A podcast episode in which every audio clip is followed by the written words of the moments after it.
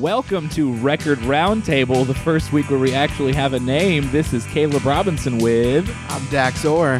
Jared. Tyler. and we are talking about this week Nirvana. Ooh, I'm gonna, I'm gonna let it play. Is that the ghost?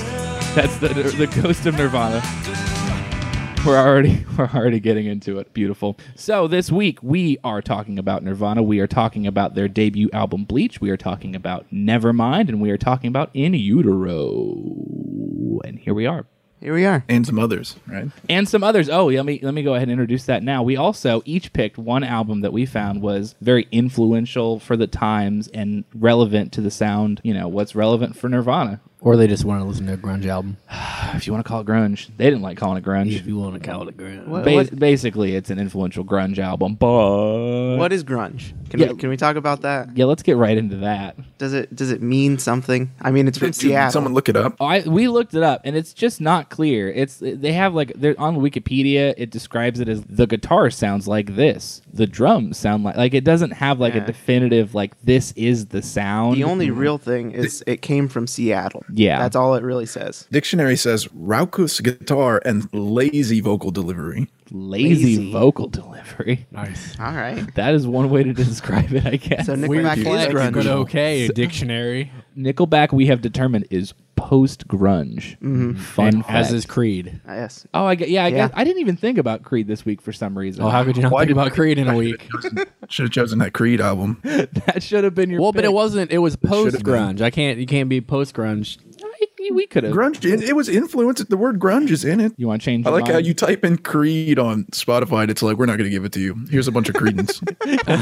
like, don't even think about typing Creed in here. We know what you really want. That means that Creed isn't even like an option at that point. Like you have to like No. you have to work to listen to Creed. That's good. They're That's like as it Credence or should be. nothing. You're not, it's not going anywhere. You're not doing it. Not only do you have to work to listen to Creed, it is work to listen to Creed. Oof. So Oh, It's not work when Nirvana. you're watching the music video where he's wearing those sweet tight pants oh, those sweet tight pants. I, I was with right. his wife beater. Mm. Should we play a Creed song to start? I Have you don't seen wanna that Hear Creed. I really don't. Okay, we well- won't. We won't play a Creed song. that video where um, Creed plays the halftime show of a playoff game, and they have a guy that's like on a high wire, and he like floats down during the middle of higher. Man, that is a classic Creed.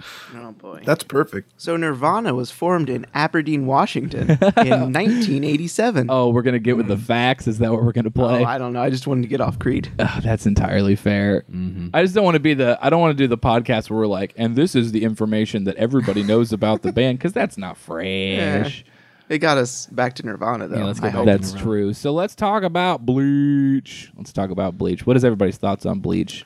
I want to. I want to hold on mine for a second. Uh, Dave Grohl wasn't in Bleach. I didn't know that. Really? That's true. He joined in 90. Uh, Bleach was 89. Huh. Yeah. That's interesting. So what you're saying is, is that the drums sucked on Bleach? Yeah, absolutely. It's awful. Can't can't do it without old Davy boy. No, Bleach was pretty good. I liked Bleach. It, it didn't seem like it, wa- it wasn't super finished. Right. I Well, mean, it we was- as we learned, it was made in six hundred dollars. Yeah, but it was good. I liked it. I think that it had the most uh, grunge sound to it, if you will. Yeah. It was all kind of a little bit lower in terms of range and dirtier, I guess. It was very dirty. We'll get. I mean, we get to Nevermind. We'll get into the like kind of different sounding chord progressions that Nirvana kind of became known for in that era. But I, I don't think Bleach had that many of them on it. It, was was more very just kind of simple. standard sounding. Yeah. It, it was What very have you. standard sounding. I agree. Did anybody have a favorite track from Bleach? I liked Love Buzz Ooh, love as a Buzz. Mm-hmm. cover, but it's still good. Negative Creed, probably. I think Negative Creep is probably mine as well. I have a couple that I enjoy from the album, but I think that Negative Creep. I think Ne- Negative Creep, if I remember correctly, was my first song that I heard Hmm. off of Bleach, where I was like, "Oh, they had a very different sound before these albums that Mm-hmm. I didn't really like know was there." Yeah. I do like that the cover that you're talking about, Love Buzz, is a cover of, of Shocking Blue, who fam- famously did the song Venus. Like this, the I'm "I'm, your Ve- that Venus." one. They did I'm that, your yeah. fire, I thought, I thought that your was someone desire. else. Is that them? That's Shocking Blue. No, Oh, that's wow. them. I know. I don't think I- Nirvana Nice. covered the band that sang Venus. I don't think I'd know that song if it wasn't for those commercials about the razors. That's 100% correct. Hmm. That- that's how everybody knows Venus. what a great marketing ploy. Absolutely.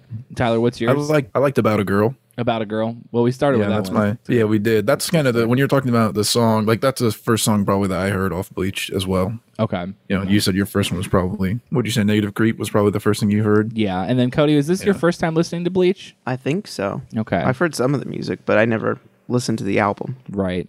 Well, obviously, I think that everybody started with like Nevermind. That was the album that most people were introduced to because they heard songs from it and then Yeah. learned to listen to well, it. technically, the first thing I heard was uh, MTV Unplugged. Really. Yeah, I, Oh, I, no, that's a good one. I used yeah. to watch MTV all the time, and that And was that was just the way that you got introduced to it. Yeah.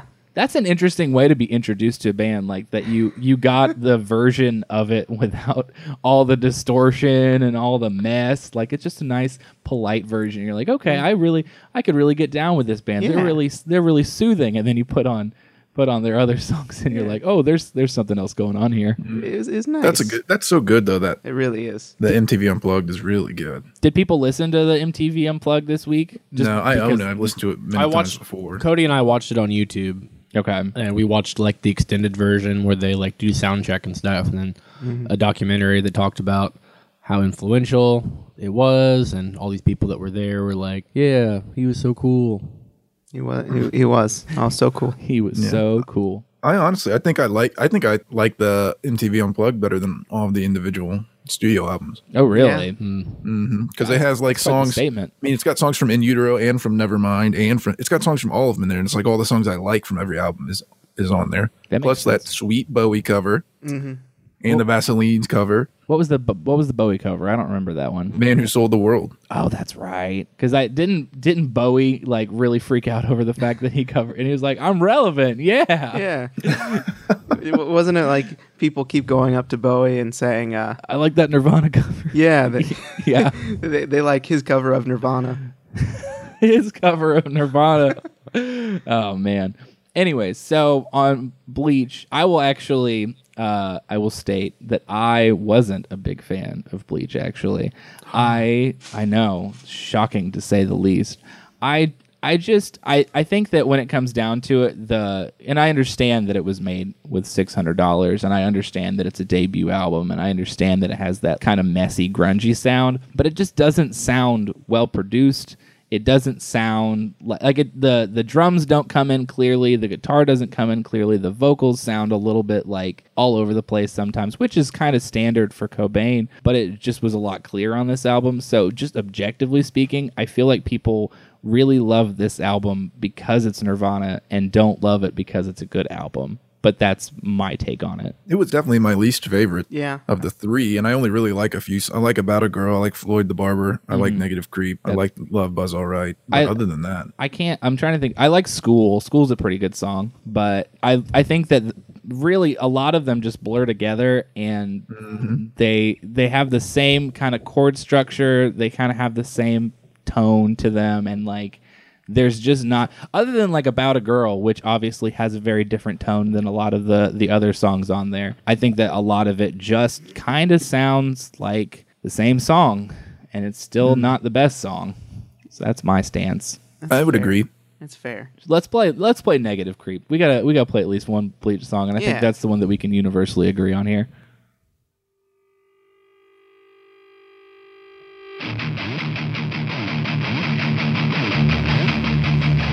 I also think this is the song where the, the guitar comes in probably the cleanest out of all the other songs.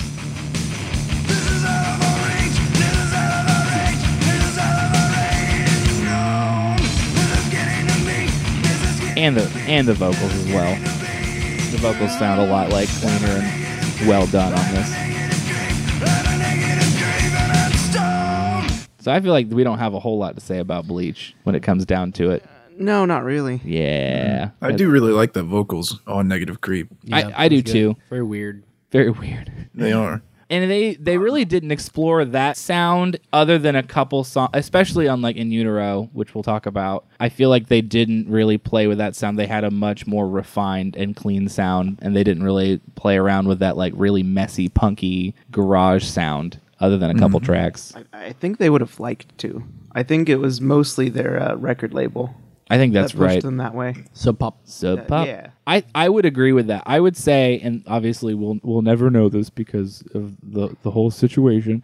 Uh, I think if they had the ability to have released more albums over time, I think that because you could tell that there was a shift that was coming from In Utero, where they kind of went away from what they were doing, which is, I think that they some people have even described it kind of as a pop album, which is a strange thing to say about Nevermind, but makes a little bit of sense. I think that they you could tell that there was a really big shift when they went into In Utero, and I think they would have kept going in that direction had they had more time to do so. Yeah, I don't know. I don't know where it would have gone if they had more. Because if, from what I know of, In Utero is completely alienating their fan base. Mm-hmm. If that's a mindset that you decide to keep for every album, because like it didn't work out that way. Like that's what they intended to happen, and people loved In Utero because They were basically You know- invincible at that point. Well, yeah, if they like you like Nirvana, so you're gonna like listen to them and defend them or whatever. I think there's some really good songs on it. You're right, and it, people that do think it's really good now, outside of the fact that it's a Nirvana album. But I don't know with the popularity of it, especially with the intention not to be. Who knows? I mean, who knows where they would have gone? I mean, they probably would have just if there was a case that their intention was to push the limit to push the fans away.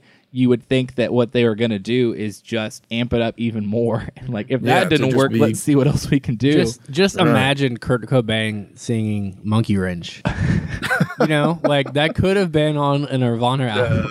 You- no, I don't know about that no. Why not? because that's a that's the that's a Dave Grohl sound. Yeah, Dave Grohl is the pop one. He really yeah. is. Are we? Gonna, are we? I gonna want to talk- hear. I want to hear um, Cobain sing "Learn to Fly." He he didn't have any like. they, he didn't have like these big swooping choruses in his songs. Really, they were just kind of like repetitive. Smells like Teen Spirit. Like that's yeah, It's that, a, it's Mm-hmm. that a- course is not swooping. No. So, and he didn't really have any like that. So it would have been very interesting if Dave would have like stood up for himself in any way, or if he just would have continued to just be the drummer and then never learn to fly. Learned to- What's funny is because we were watching a documentary and Dave, they were asking Dave about it, and he literally was just like, "I'm just the drummer, man." Like I- he just he was so disenfranchised by the whole thing, and he knew that he didn't have like a huge involvement in like the writing process. He literally just he he was like, "I just he like I can't do it because this is this is audio, obviously." But he literally just moved his hands around. I was like, "This is all I do, man. I just Yeah, it was Kurt's band. Like the others were just there, kind of. Yeah, I don't know That's all about um Christ." Chris, yeah, Christ, I feel like he had a pretty strong involvement in the group, he didn't write though. right? yeah. I don't think he, but he. I mean, he didn't write the song necessarily, but he wrote all of the all of his bass parts. Which I'm, I people who are all about Nevermind Mm-hmm. are all like, oh, Chris's bass parts are just like, oh, they love his bass parts because they're just like some you know little groove that kind of carries it along. Yeah, So I don't know. They all had an attitude anyway. They- you saw they did. interviews. they did. They did all have an. They're attitude. just kind of like whatever. I think that some of that was a little intentional, but I think that a lot of it is very genuine. I think that they a little bit was them kind of putting themselves out there, and it was just them kind of showing that they like that that grungy I don't give a fuck vibe is very very much. A, a, a sound that they should have for what they were releasing but at the same time i do think that they genuinely didn't care about what was going on i think that they they enjoyed the fame maybe a little bit at the point that when they first got it, but I think that it did not last for them very long at all, and they were just done with it. Mm-hmm. We want to move into Nevermind. Yes, please. Yes, yes, please. We've got a lot to say about Nevermind because each song we could talk about for 10, 15, 20 minutes, I think. Mm-hmm. But we won't. But we, who says we won't? You can't. We might. We you probably can't will. stop me. Let's start with Polly. Let's talk about Polly for 25 minutes. No, Uh, anyway. I like I like Polly. I like It's a Polly bad too. bird. I like Bali too. Uh, okay, so let's just go ahead and get into what are favorite songs. Cody, I know yours, Uh, territorial pissings. which is totally fair. Let's let's go ahead and play a little bit of territorial pissings. on, people now! Smile on your brother! Everybody get together! Try to love one another right now!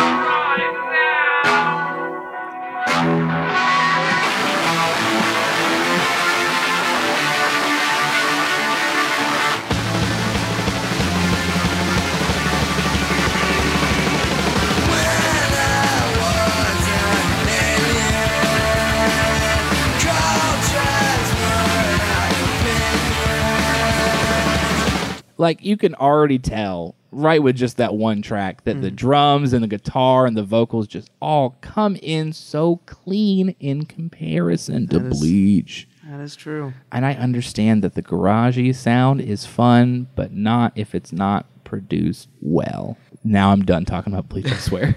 I needed to get out that last little hurrah and then I will not mention it again. Jared, do you have a favorite song from from Nevermind? Probably come as you are.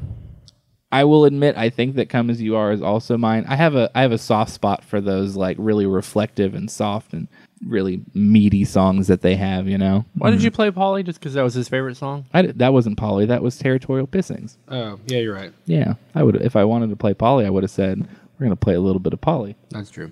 Yeah. Do you even watch the own your own podcast? Yeah, Jared. No, I didn't watch it. Jeez. Oh god. It's on DVR. You'll watch it later. then you never get to it because you always forget those recordings and they get buried into the bottom of the DVR and ugh, what a time. What a time. So come as you are. You have any thoughts on come as you are? Nope. Tyler? you, you just refuse to take part in anything. I love it. I d sometimes I just, I, I took the grunge attitude this week. man, I just, you know what? This, I, who, why grunge? Wh- who would even think to listen to grunge? It's dumb. Dumb grunge. Dumb grunge. Well, if you have nothing to say, then g- go ahead, Tyler. I like uh I like Come As You Are. It's a pretty good song. I actually that's the song where that little that guitar bit is like stuck in my brain to a point where that's the song I use to tell if I'm in tune or not. Oh, really? Yeah. That makes sense.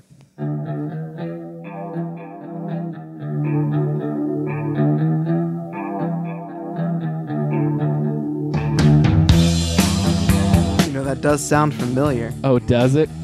Do you have another song you want to play next? Maybe by uh, Killing Joke. Oh, I, I would need to know what the song is, but we'll talk about it in just a second. Okay. Let me let me play this out a little bit more. It's a friend, it's a friend, it's unknown enemy. Okay, so you got that you got that guitar riff stuck in your head, right? It's in there. So it's 80s by Killing Joke. Oh no, right there, I found it. Ready? Okay, this is a little bit of '80s by Killing Joke.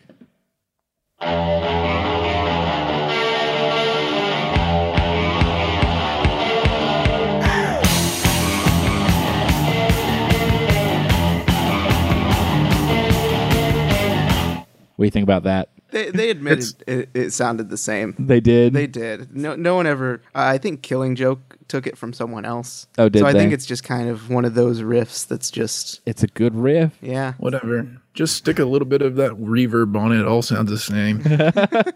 I don't know. That's a pretty distinctive riff. Like I, I think that you you don't get that riff unless you either write it or you steal it. Like that one I doesn't. can't just like, believe oh y'all darn! didn't- you- I can't believe you, none of you heard that little hi hat in there. You mean oh, you want? Go ahead. Go ahead. Just defend it. I'm listening. You, you, you didn't hear that little hi hat sound right there? That totally made a difference. you want to listen to it one more time? This is, I think this is my second Vanilla Ice Yep. reference in terms of hi hat stealing shit. this is Uh-huh. all. This is your your like typical defense as like the lawyer for my bands. typical but defense is listen to the there's a- hi you get a hat. little- There's a little hi hat in there. Did it? Because that was Vanilla Ice's argument, and to me, that's the argument for everything. And if you do that, you know, I I think every time the, the judge is going to say case closed. We're done here. You're right. It was there. Okay, so I have I have something I want to talk about too, uh, and Cody Cody will probably take the lead on this heavily, but I'm going to start with this first. So I'm going to play a little bit of In Bloom, and then we're going to transition into this conversation.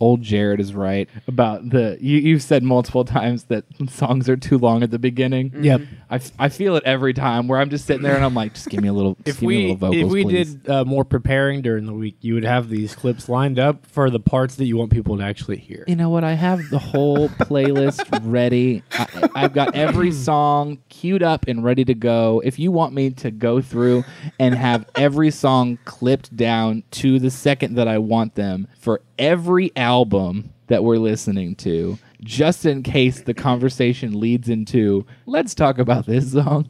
I will put in that work just for you. Okay. I'll put in the work. We'll put in the work of I'll tell you the time in the song that I need you to play. All right, give me give me in bloom. It's harder. to the second. See, the thing is with Spotify, it's harder to do that. On iTunes, if you already have the song on there, you can have it set up to play a certain part starting at, you know, wi- within the song, like 36 seconds to 42 seconds or whatever. Yeah. Yeah. But you can't do it I see where you're- on Spotify. Like I used to be able I to s- do that when we um, a few years ago we did uh 4th of July party. Yep. And we would we did a music and the music was timed. It was like a 15 minute show, but each song was like, okay, play 52 seconds of Firework by Katy Perry until, you know, 115. So you had like, you know, however long that is. 28 seconds. I see. So There were some really good songs on that too. yeah, there's a I- lot. I- Burning down the house, and I mean, there's every, Ooh. every year we did, you know, or two did- or three years in a row we did uh, a music. I believe we did "Boom" by System of a Down. Yes, Uh, oh, we did "Light My Fire" by The Doors. yes. Smoke on the water. Smoke on the That's when we. That's when we did the smoke. Um, It was uh, smoke bombs. No, it wasn't smoke. What was it? It was the. Um, oh what are No, those Ring things of Fire was when we lit the table on fire and held it up in the air. are- Yeah, that's true. We like put gasoline in a circle and then lifted it up and then we smashed it. Oh, that was a good That time. was a great story. Anyway, so I love that story. so in bloom, I, I see oh, go ahead, Jared's- go ahead, please. I see Jared's argument, you know. I see where he's getting at. yeah, but I, I just know that the He's capability full out. is Jared there. is full out down with big Spotify. Mm-mm. I'm on the bandwagon. Spotify, stop ruining hidden tracks. I'm sick of it. There is a hidden track on that is a- Nevermind, so this is relevant. it's relevant, to this this conversation. Time. Well, you know what? Let's let's play a little bit of endless nameless. It's not hidden this time. It's not hidden. That's that, your argument is correct. It goes it goes right into that song. It's not hidden. How dare they? Down with big Spotify. Spotify is still our sponsor. Listen to Spotify only.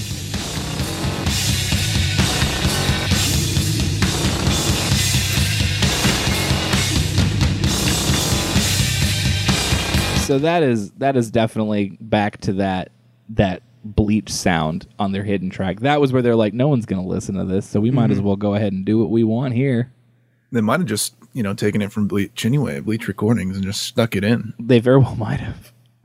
Okay. All right, you got this. You got this in bloom discussion that you that you're on. I need Yes. I need to do it. I need I've got a I've got an Do in it. bloom opinion as well, but I don't know if it's the same t- you know fashion as yours. It's, It's definitely not. I promise there's no way. So uh, we were listening to music videos, watching music videos, doing Mm-hmm. both things with music videos last night.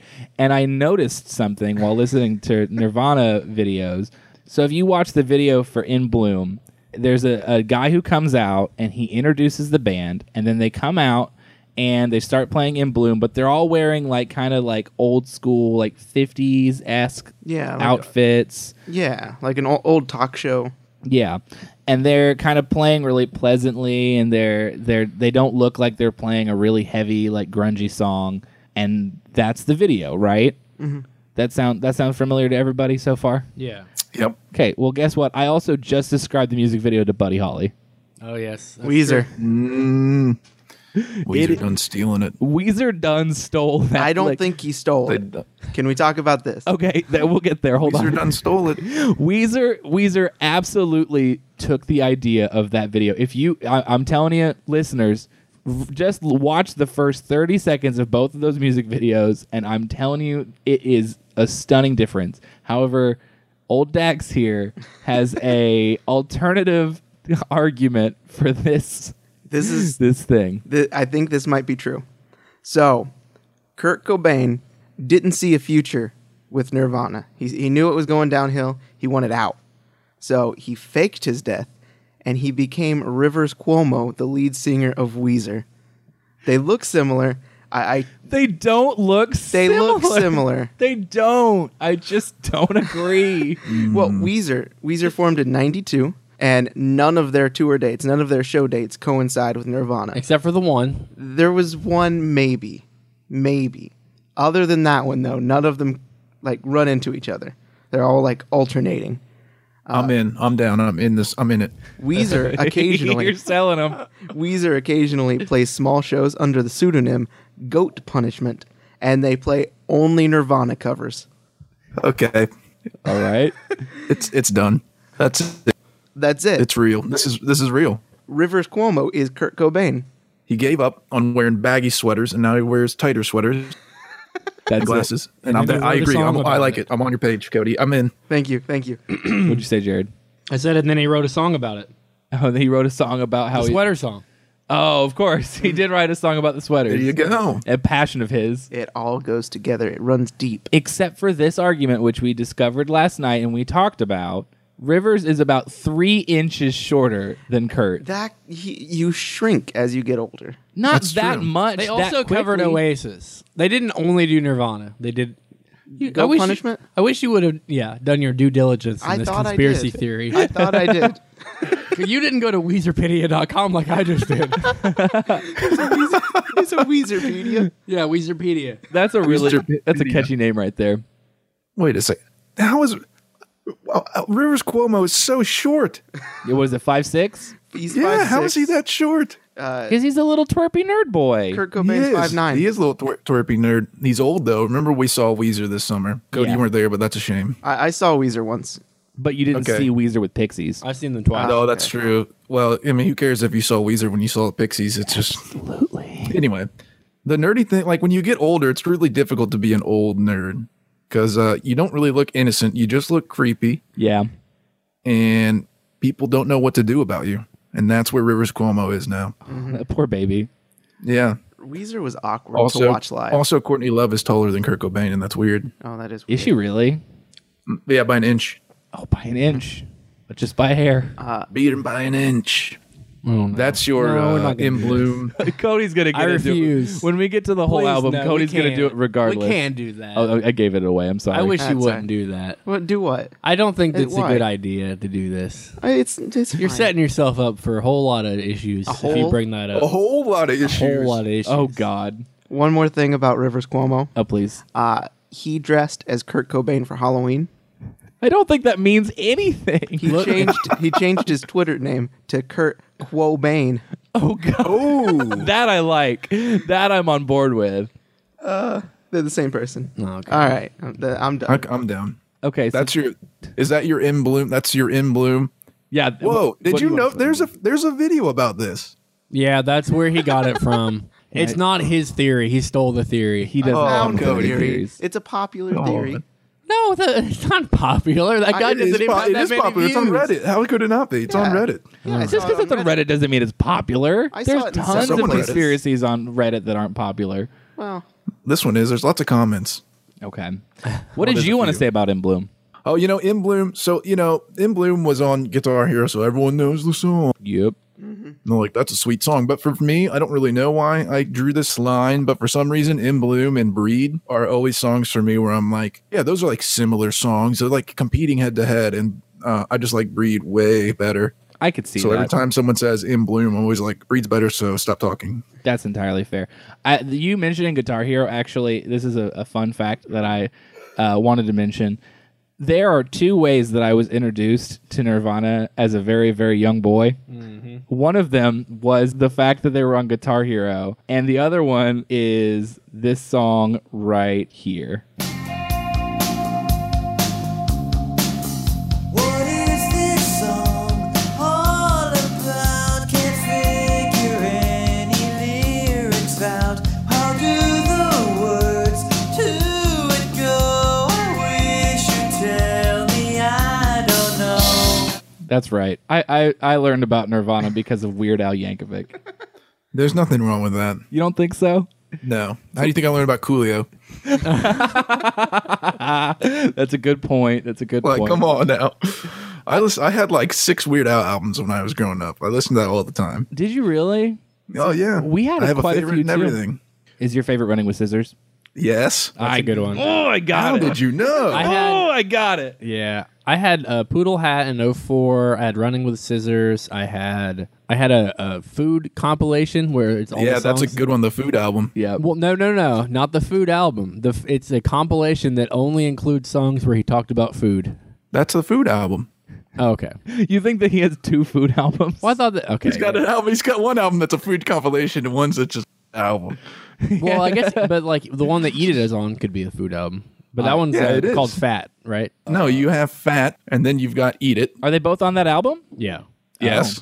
Then you've got my bologna, Of course. spam. Which one is Spam on? S- That's on this. This is all on the food album. No, what is what is the song that Spam is like? Oh, It's it's a E Stand by E REM. Yeah, E REM. Oh, that's right. Okay, go on. Uh, Addicted to Spuds, Yep. Yep. the white stuff instead Mm-hmm. of the right stuff. Uh Uh-huh. huh. You kids on the block. Then you got. Let's see what else is actually worth listening to on there. Uh, you say My I Love Bologna? Rocky Road is He okay. said my bologna. Okay, I like that one. Oh, Rocky Road. was not Lasagna. bad. He did lasagna instead of La Bamba. Yep. La lasagna. I remember that one. I love that. So I, that is the compilation album, but the food album is what it's titled. I love that this is actually relevant because because he did a Nirvana song. So I, I got Mm-hmm. to slip in a little Weird Al this week. He also Way to go. well, he did uh, Thanks. he did the song on the Simpsons episode too. Oh, you want to talk about the Simpsons episode? Yeah, I kind of do. Go ahead. So, uh, ha- have you ever seen the Simpsons Nirvana episode, Tyler? No, I don't think so. Actually, In the Simpsons episode, uh, they're looking back at how uh, Marge and Homer got together, and yeah. while Marge was in college, Homer started a grunge band because they broke up, Yeah. and he basically became Kurt Cobain. Nice. It is a it is a really good really good episode. I've got to it's check it quite the out. I'm- I treat. just googled her. That '90s show. Oh yeah, Fun fact Kurt, on, got on Kurt the- Loder on there and everything. on the Simpsons episodes, uh, you can watch them on their website for a total of one hour for free. yeah. Wow. So you can get a whole three Simpsons episodes for free. we'll have to we'll have to do it. But they, yeah, on that My God. episode, they what was the what was uh they did a cover or they did a version of Rape Me. What was Brain Freeze was the Weird Al version. Brain Freeze. Homer. No, the, not the weird. I was the Homer Simpson version. No, the the they did a Weird Al version of a Nirvana song that was a Homer version. Oh, okay. So they did Rape Rape Me. Homer did I Save me. Save Me, which then turned into a Weird Al song called Brain Freeze Mm-hmm. that was in the episode. Wow. It was real meta. I I That's love pretty. it. I'm imp- I'm impressed with Matt Groening there. I you should always be impressed with Matt. He's a good man. Well, that's true. Did you ever sing your favorite song from Nevermind? No, I didn't. That was well, you know, I just All right. Is it Breed? no. I like it's on my list of my three favorites, Oh, you've got three favorites. but I prefer the other two. I like Drain You and I like On a Plane. Which one over? Is, is it Drainy number one? I don't know. It's really difficult. They're not even that. They're really not that different. I okay. Let's Those two listen to songs. let's listen to a little bit of Drainy and then a little lis- a little bit on a plane. One baby to another says I'm lucky to meet you. I don't care what you think this is about me. It is now my duty to completely take it. A little bit on a plane. Stop yourself without any words. I got so high, I strapped till I bled. Love myself better than you. Know it's wrong, so what should I do? I can hear some similarities, but I think they're distinct enough to have a, a one over the other. Hmm. would- I'd probably have to choose On a Plane Okay. over Drain You. I think if I had to choose. That's a good. That's a good answer. Not many people would pick on a plane, so I, I, I appreciate that. The one thing I will say about Nevermind, and I think that this is what's so definitive about this album, is that people recognize like almost every one of the songs on this album. I think that you could go from "Smells Like Teen Spirit" all the way down to "Drain You," and people would probably be able to hear it and say, "Oh yeah, that's an that's a song that was off of Nevermind, right?" Like even the the casual listener recognizes more than half of this album. I mean, they would know it's Nirvana. I don't know if they'd Yeah. be able to say never. It was on Nevermind. I, I don't know. I think that I agree No, with Jared. I don't think so. You I think, think you're so? wrong. Yeah. I don't know. I think that a lot of people like recognize this album. To Do you the know how point many that- people walk around with shirts that have Nirvana on it and they don't even know any of the songs? I know it hurts. they get it me. at Hot Topic and at, at Journey, and at- Walmart. at, at Walmart, and at, uh, uh, at Walmart. I never had a Nirvana PacSun. shirt. In high school, uh, Nirvana was like a big band for all the people who were in bands. I was in a band in high school, so I wanted a Nirvana shirt to wear around. Right. And then my mom bought me one, but my mom, so- you know, she bought me a lame one, so I'm like, nope, I'm not wearing that shirt. So I just silently went along and wore my Dead Kennedy shirt instead. You, you can't you can't force me to wear this Nirvana shirt, Mom. Right. You don't know what I want. You don't know what I It feel. was like it was like a camo-y print Nirvana-y, and I'm like, no, It was No, camo-y? because it came from Coles or some garbage. Ugh. why- This is a dumb thing, but I'll say it. That uh, if you ever didn't have to the your dead Kennedy shirt, you got uh, Jello on it. What? I don't understand that at all. Jello Biafra, man. It's the lead singer. Oh, I forgot his name. I wasn't ready for that joke at all. the setup wasn't very good, but I knew where I wanted to go. I mean, at least got us out of the muck. So uh, I think we've covered quite a few of the tracks on Nevermind. So let's go ahead and move on to In Utero.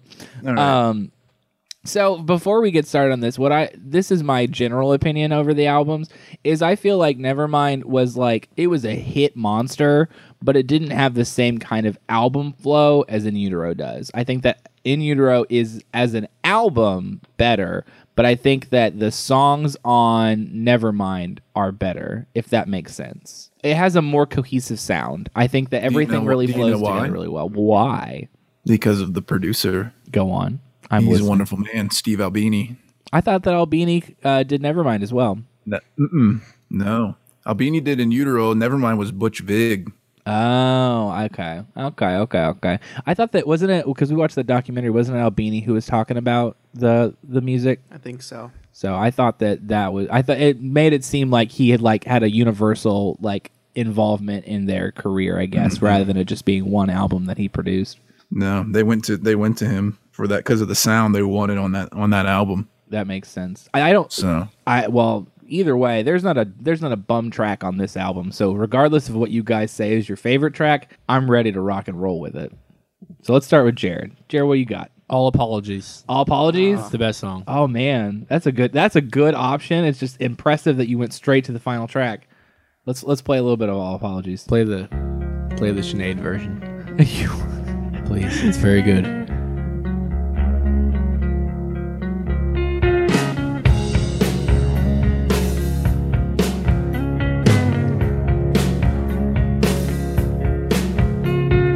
What else should I be? How was that? Was that a good transition? That was pretty good. Thank you. Apologies. wow, What else should I say? Oh, okay, I'm glad that you brought this up. I love Nirvana covers.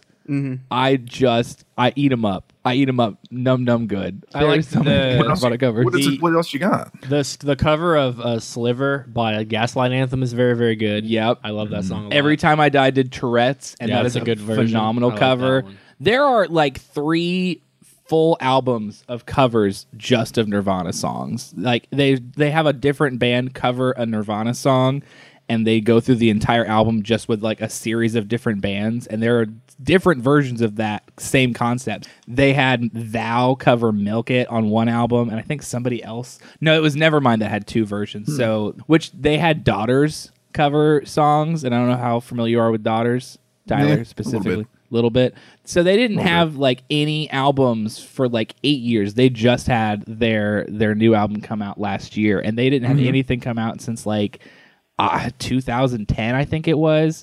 So they probably had a, a little bit of momentum, and they still got to be involved in the the cover album, which I thought was really surprising because they really weren't a big band at all. But So what, when when did you say that cover album was? There was one that came 'Cause I out just- in 2011. It's the Come As You Are 20th an, uh, anniversary tribute album. Mm-hmm. That one has some pretty good stuff on it. Uh, Me Without You did in Bloom. Mm-hmm. I like that one. the, the one that I has haven't. Thou oh, I playing- gotta listen to that one. Okay, we'll play it. The one that has thou um, is the In Utero tribute, which was released in 2014.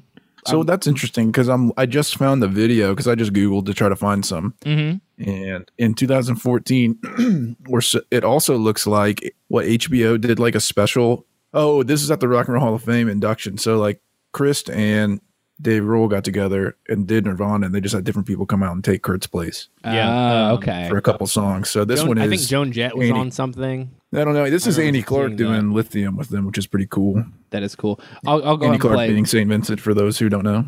We'll go back and uh, this is a little never mind, but we'll play the Me Without You in Bloom.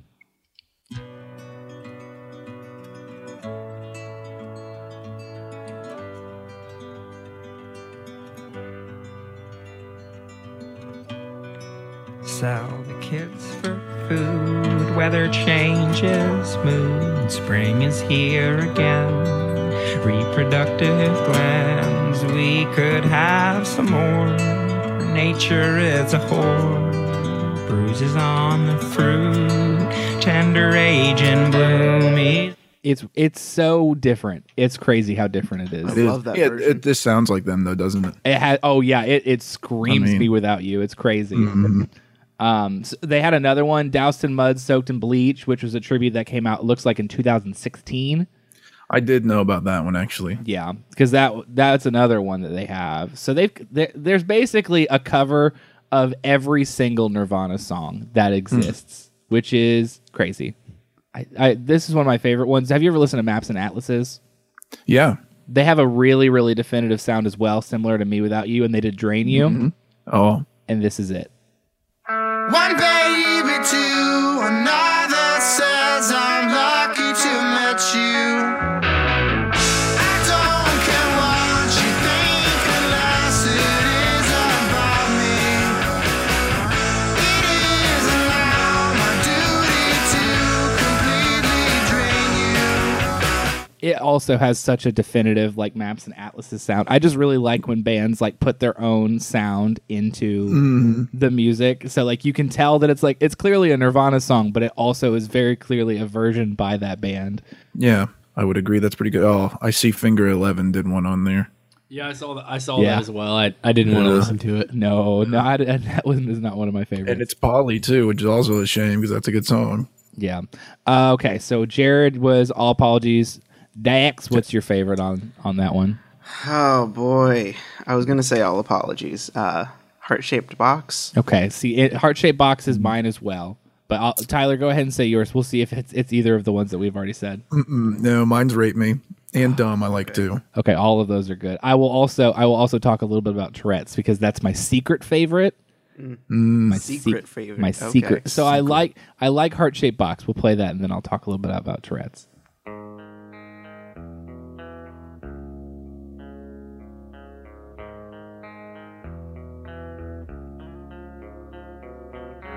She has me like a Pisces when I am weak.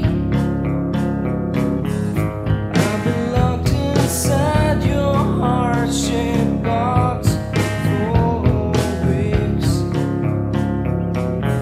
It's just a just a good song. It is a great song. Just a good song. It is good. It was originally a heart shaped coffin. Oh yeah, you talked about that last Eh. night. It was based off of a uh, a a box that was heart shaped that Courtney Love gave to uh, Kurt. The video is also wild. Just a hmm. It wild is. Hmm. music video. One one of my my all time favorites. It just has so much going on in it, and it's just it's a fun time. Uh, which one do you want to play from yours? Do you want to do rate me or do you want to do dumb, Tyler? Let's do let's do Dumb. Let's do dumb. I'm not like them. Back in the town, the sun is gone. The light, the day is done. I'm having fun. I think I'm dumb. Maybe just happy. Think I'm just happy. Think I'm just happy. Think I'm just happy. That is all. I, I sometimes I forget how good dumb is. Mm-hmm. There's so many good. Now, Mm, that's a songs song on I this really album. came to like from the MTV uh, Unplugged. Yeah, Ah, that makes sense. Yeah. hmm It's really That- good on there. that is also a s one of those songs where like because you would think listening to nirvana that their songs would not translate as well as they do to like an acoustic set until you hear the acoustic set and you're like okay there are actually quite a few songs that translate really really well to this There are strings and like Dumb has strings in it. Something has strings in it. There's like a few songs that have strings and like some underlying stuff that really does translate well into an acoustic set. i agree completely um so my only thought on tourette's is it's such a short song it is so goddamn messy and i just love it so much but i feel like i'm not supposed to it's one of those songs where it feels like like kurt saying like that's that's the middle finger to the fans is that song right there and i'm gonna i'm gonna play just just a little bit so you can get taste Moderate rock.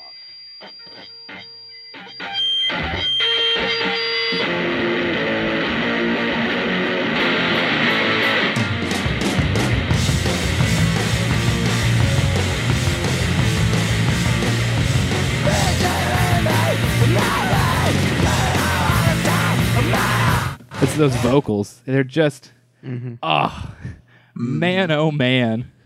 You're telling me that he was doing that stuff back in like 93 like oh, oh, man, keep it up. Do we have any other thoughts on In Utero? If we covered the gamut? I think that so. Um, I guess let me get to my my notes Please do. because I think I didn't talk about uh, Nevermind, but I think like you know I talked about how to me Bleach sounded like a typical grunge album in a sense where it's kind of more normalized chord progressions, a little bit like lower pitched and stuff. Mm-hmm. But then I think I think that Nevermind is still in a way in like the uh, the pinnacle album in their sound of like how they use chord progressions that aren't necessarily typical and this or that. But then I think, like, once you get into in utero, I think it's a shift from like even from a grunge sound into just what we know as like a mid 90s alternative. I could see that where it was just a completely different sound that like it was very much its own sound at the time. Right. Yeah. And it just kind of fits in in certain, in other places, I guess. Now, I think, I think some of those songs, I think Rate Me could have easily fit into Nevermind with the, like, with ease. I, I would agree with. I think Rate Me is probably the one that would fit the most out of that Right. album. Maybe maybe Penny, Penny Royalty. Maybe Yeah, Penny Royalty could have as well. I think as well. Now I think one of my I will say one of my favorite Nirvana songs. Let me see if it's on Incesticide. I can't remember. Oh, I love Incesticide. I also listened to Incesticide. That was because that's an EP, so we de- technically did Mm-hmm. not have to listen to it for the sake of the podcast. But boy, do you know that I listened to Incesticide. Oh, it's good. I do also like Aneurysm, which is a good song, but it was a it was a B side from Nevermind. But I like the song verse chorus verse, which I don't know. I don't know where. Here it is. It's a boombox rehearsal track on the deluxe version of Nevermind. I heard it on with the lights out that box that box set that came out in like early two thousands. Mm-hmm. But uh, I don't know. I just really like that song. I don't think I know that song at all. But it was never released anywhere. I don't, I don't know if it has different titles in different places. I don't know. You want- you want to play a little bit of it? Yeah, we can play a little bit if you can find it. I sure did.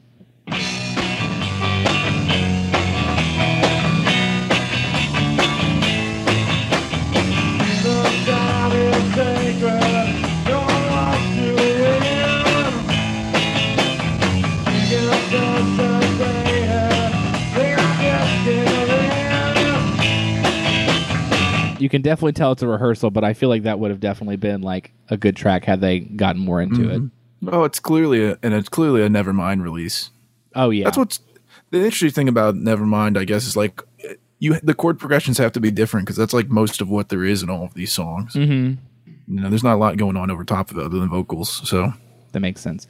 Okay, so I think everybody everybody looks on this end like they're ready to, to move into our album. So as, just as a reminder, for for some of these uh, these lists that we're going to be doing here, we're going to have just few enough albums that we can do something different. So what we've decided we're going to do for old record roundtable is we'll do a couple albums from the band and then we'll look, talk about some of the influential albums that either were influenced by or um, influenced later music from whatever that group is that we're talking about.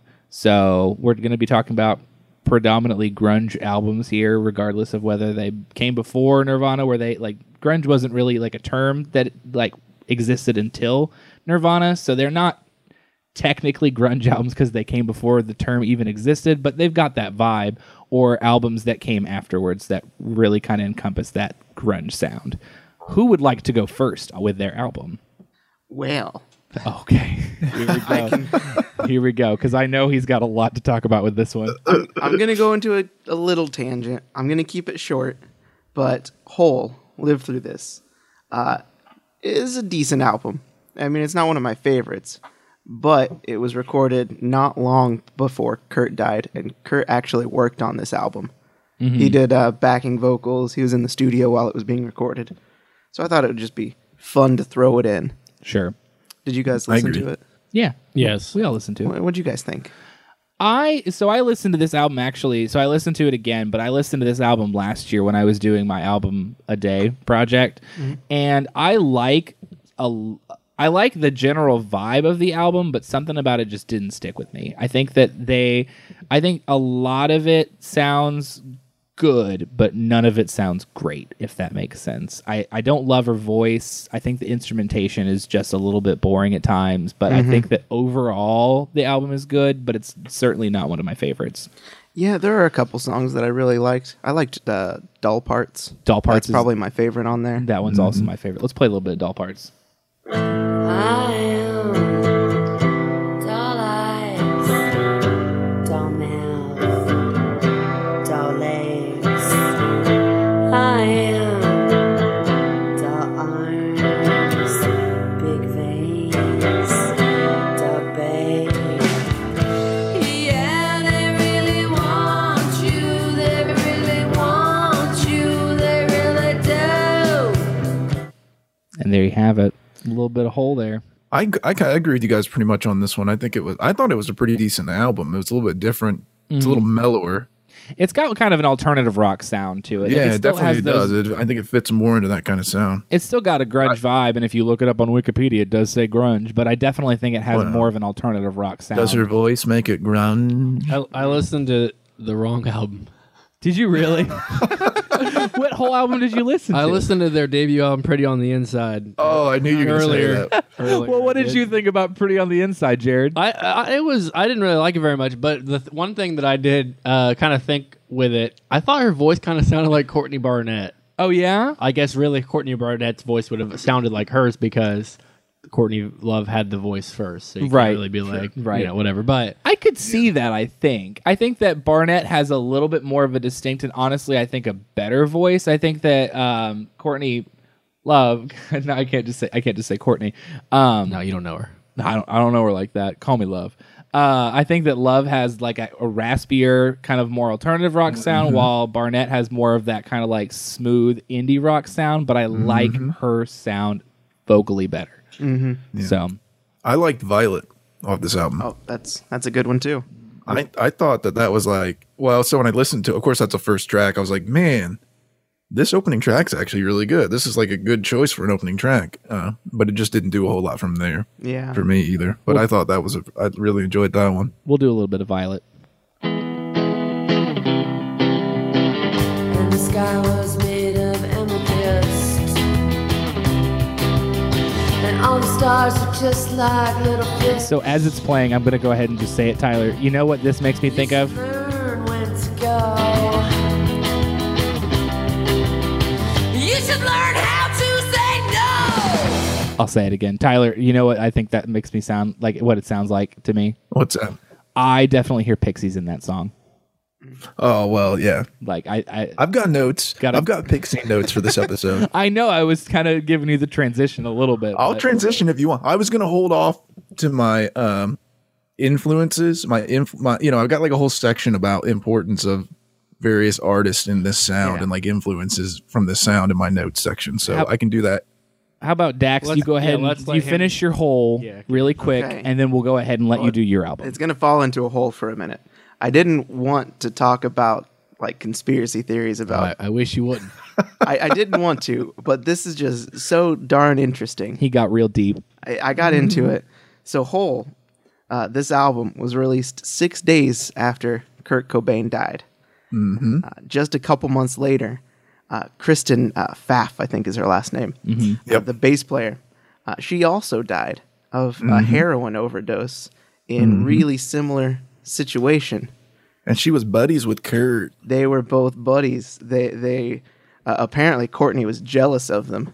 They were a little afraid to you know talk to each other. Mm-hmm. And when Kristen was found, her diary uh, was also found, and some pages were missing that uh, just happened to be around the time Kurt was missing. So that's odd. And then you also mentioned uh, Kurt's suicide note. Yes, at the end of his suicide note, it looks like Yeah, it's, it's pretty different bad. handwriting. It's strange. Yeah, Because it is. It ain't right. Could be It's not real. uh, Kristen told a friend, uh, Courtney's scary. If I take a hike, she'll make me look bad or do something to make my life miserable. dun dun dun. That's not something you want to hear right before you die. That's, No. That's true. That's suspicious. One might call it suspicious. And uh, I'm in. I agree. I'm down. I have one last, I have one last little note here. Uh, the autopsy for Kristen just happened to be performed by the same doctor that did the Oh autopsy for Kurt Cobain. and that guy just happened to be close friends, personal friends with uh, Courtney Love. Why is she friends with the doctor? I don't know. Why is she friends with the doctor? She made Jared? friends. She made friends with him. This is a. This was premeditated. Why would they have? House. Why would they have the same doctor? That That's doesn't make sense. suspicious, isn't it? It is. You know what else? They Indeed. won't release the Mm. autopsy pictures because they suck. They keep being like crime scene pictures of Kurt Cobain released, and you go look at them, you're like, this is nothing. This is the same crap they did every other time. It's just the same junk over and over. It's a cover up. It is. You know, it's a are you cover gonna up tell for the story of the person that was supposedly hired? Ah, yeah, there, there Might is. as a- well jump into it, huh? He's Well- he's in deep. I don't want to get it. There, there's a lot of conspiracy theories. I just thought these circumstances were suspicious, but there was a singer uh, of another band that claimed Courtney offered to pay him fifty thousand dollars to kill Kurt. Uh, Kurt. And then he recommended him to a friend of his. did. Like you, you didn't think like this is suspicious. I should probably tell somebody something about this. He was like, I mean, I got a buddy. Yeah, who knows? Who knows? Who knows? Suspicious. Mm. And we didn't want to talk about much of the music from Hole. We just wanted to talk about the conspiracy, Cody. We talked a little bit about it. There's not much to talk about. It's just a. It's an okay album. It did its thing. That's about it. And she and she's crazy, and that's you know what else can you say? That is true. And then what else can he I say? really chose this album to have an excuse to talk about Courtney Love. I was I know. wondering why There you you go. picked it. yeah, That's why. You sad done, to that's learn why the you done end. done it. he knew what he was doing. yeah. Well, then I sound. It sounds like it's Tyler's turn. Rock and roll. My turn. I chose uh, Mud Honey, and I chose the album Tomorrow Hit Today. It was a 1998 release. It was I'm, I believe it was her fifth That sounds maybe sixth album. I Right. Ah. think fifth, sixth. Mudhoney's pretty cool. Mudhoney is a grunge band, if you will. Uh, also from Seattle, came out. They were in the underground scene, quote unquote underground scene with Nirvana, and they just never surfaced in the same way. So they kind of, I don't think, I think that a lot of the uh, changing in Nirvana sound is partially in response to their popularity, whether it be a negative response or a positive response. And I just don't think Mudhoney had to do that as much. So their sound kind of stayed more stable. As I mentioned, they're kind of they were mood, rooted a little more in punk, and they kind of kept up with it. So I thought it was a pretty good album. It's one of my favorite albums of theirs, and I think it's a good example of a grunge band that had a grungy sound, if you will, Mm. uh, and how that transition, how they like transitioned or continued on into the late '90s and from there out. So That all makes sense. I thought it was pretty good. we hear a Mudhoney's little also bit? just really good. Yeah, of course. Just take a we listen. can- we should. We can definitely listen. Which which song was yours? Because I know. I, I believe if I, we talked about it before, me and me and Tyler happen to have the same uh, favorite track, but I don't know what you Mm-hmm. Yep. guys were favorites. We can Jared, go ahead. Did you pick? Did you pick the Mud Honey album, Jared? Yeah, we listened to it together. you Yes, idiot. I know. We Uh, listened to it. I might together. not have had you not been there with me. I don't. Um, I don't really remember the tracks that much. Like, just nothing stuck out. s- s- uh, you know, a whole lot. I guess. Sure. I could pick. Uh, pick Night of the Hunted? You don't have to just pick one for the sake of picking. all right, I one. won't pick any. Okay, there Oh, you go. fine. Not picking one. All right, Dax. Night of the Hunted. Night of the Hunted. Okay, and then we both agreed, me and Tyler, uh, Poison Water. Oh yeah. yeah, Poison Water. And since it's his album, and I and I can confer that I like this song, we will do Poison Water.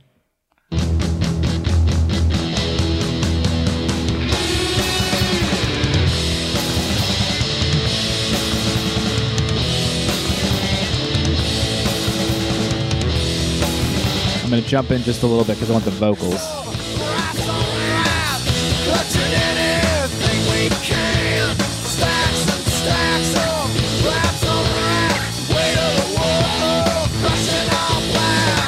I know when I listen to that, I got like I, I mentioned this already, but I'll say it again. I, I get like a really bluesy vibe off of this album. Like, you can tell that they had a lot of blues influences that went along with like the punk sound that they were kind of trying to like have, and it really was incorporated well together. I think. Yeah, it's pretty good. And they were their debut came out in '89, which of course was the same time as Bleach. Mm-hmm. Um, and they kind of did their thing and moved along as well. But it was uh, actually a funny, funny little little bit. I think I already mentioned it to UK Lib was that I first heard this song because Mudhoney had a cameo in a Chris Farley David Spade movie called Black Sheep, and they were playing the song in that movie, and I was like, that song's really cool. And it took me a long time to figure it out because I only heard like the beginning of that first verse Right. um, and it's really hard to look up this song by the lyrics but uh, yeah i don't know it's really good and they did have a kind of a different feel i think that lead guitar and lead sounds are a little more prominent in Mudhoney's music than they are in other, and they are in like in Nirvana and what we think of of that type of grunge. I would agree with that. And it's more of kind of, I think it's rooted more in the mixture of like blues rock and punk than in an alternative, I would say. So, but I think it still has, I think that fuzz that they use is still like really kind of a raw, more of a raw sound than like, say, the, the distortion that we hear on the guitars in Soundgarden or Pearl Jam or any of those kind of like mid to late era grunge. There's groups. definitely a lot more fuzz on those. And I what's interesting too is like you said is that this is like their sixth album and so they and if the because I haven't heard I, I don't think I've ever listened to any of their other albums at all. So I don't really know if that's a sound that has like really followed through, but I, I believe you. And so it's interesting that they have incorporated that same sound over six albums and that they really have kind of stuck to that fuzzy guitar distortion sound over all that time. Yeah, it's definitely it's it, it's a staple of. I mean, in, you hear it in Bleach too. Yeah, for Like sure. the early that early Seattle underground, as they call it, sound had a lot. It was lo-fi, a lot of fuzz, as compared to like a clean. Dis- that's one thing that's like nice about to me about Mudhoney and Nirvana that separates them from you know a lot of the other bands that are labeled as grunge Mm-hmm. is that it's just not polished in the same way. Any other thoughts on So- Mudhoney? Nope. All right, That's Jared. a you- hidden track. It does. have a Oh hidden yes, doesn't thank really you, have a hidden thank track. you, Cody. Good It lord. does have a hidden track track. Almost forgot because, about b- by the way, beneath the valley of the underdog, isn't that just like a sweet like final track jam? it is. It really It- is. It is a pretty good track. Listen up here, Spotify. Stop exposing hidden tracks. I'm so sick of it. I no, actually, that one I'm pretty sure is because it says "Beneath the Valley of the Underdog" plus hidden track. So I think because Yeah. it's like an eight They and a didn't half separ- minute song. they didn't separate it. They didn't separate it out, which is good. yeah. Did but they- you still stuck it in there because the whole thing is like, why is this song like eight minutes long? And then you find out because there's some sweet, you know, all by myself in there. But nope, I blew it. sweet all by myself. is, this, is this our Green Day reference for today? Mm-hmm. Is that my right. cue that we got to get a horn intro into the song? not We talk yet. about Oh. No. we talk Not about yet. Green Day We'll once do a it week. next. We'll do it we next. talk We'll do it about at the end. We talk about a horn intro at least once. Come we on. have a theme. it. We don't need to do. We don't. We'll we do don't it need to later. We'll do this. All right, I'll hold Just- off on. I lied. We haven't even done.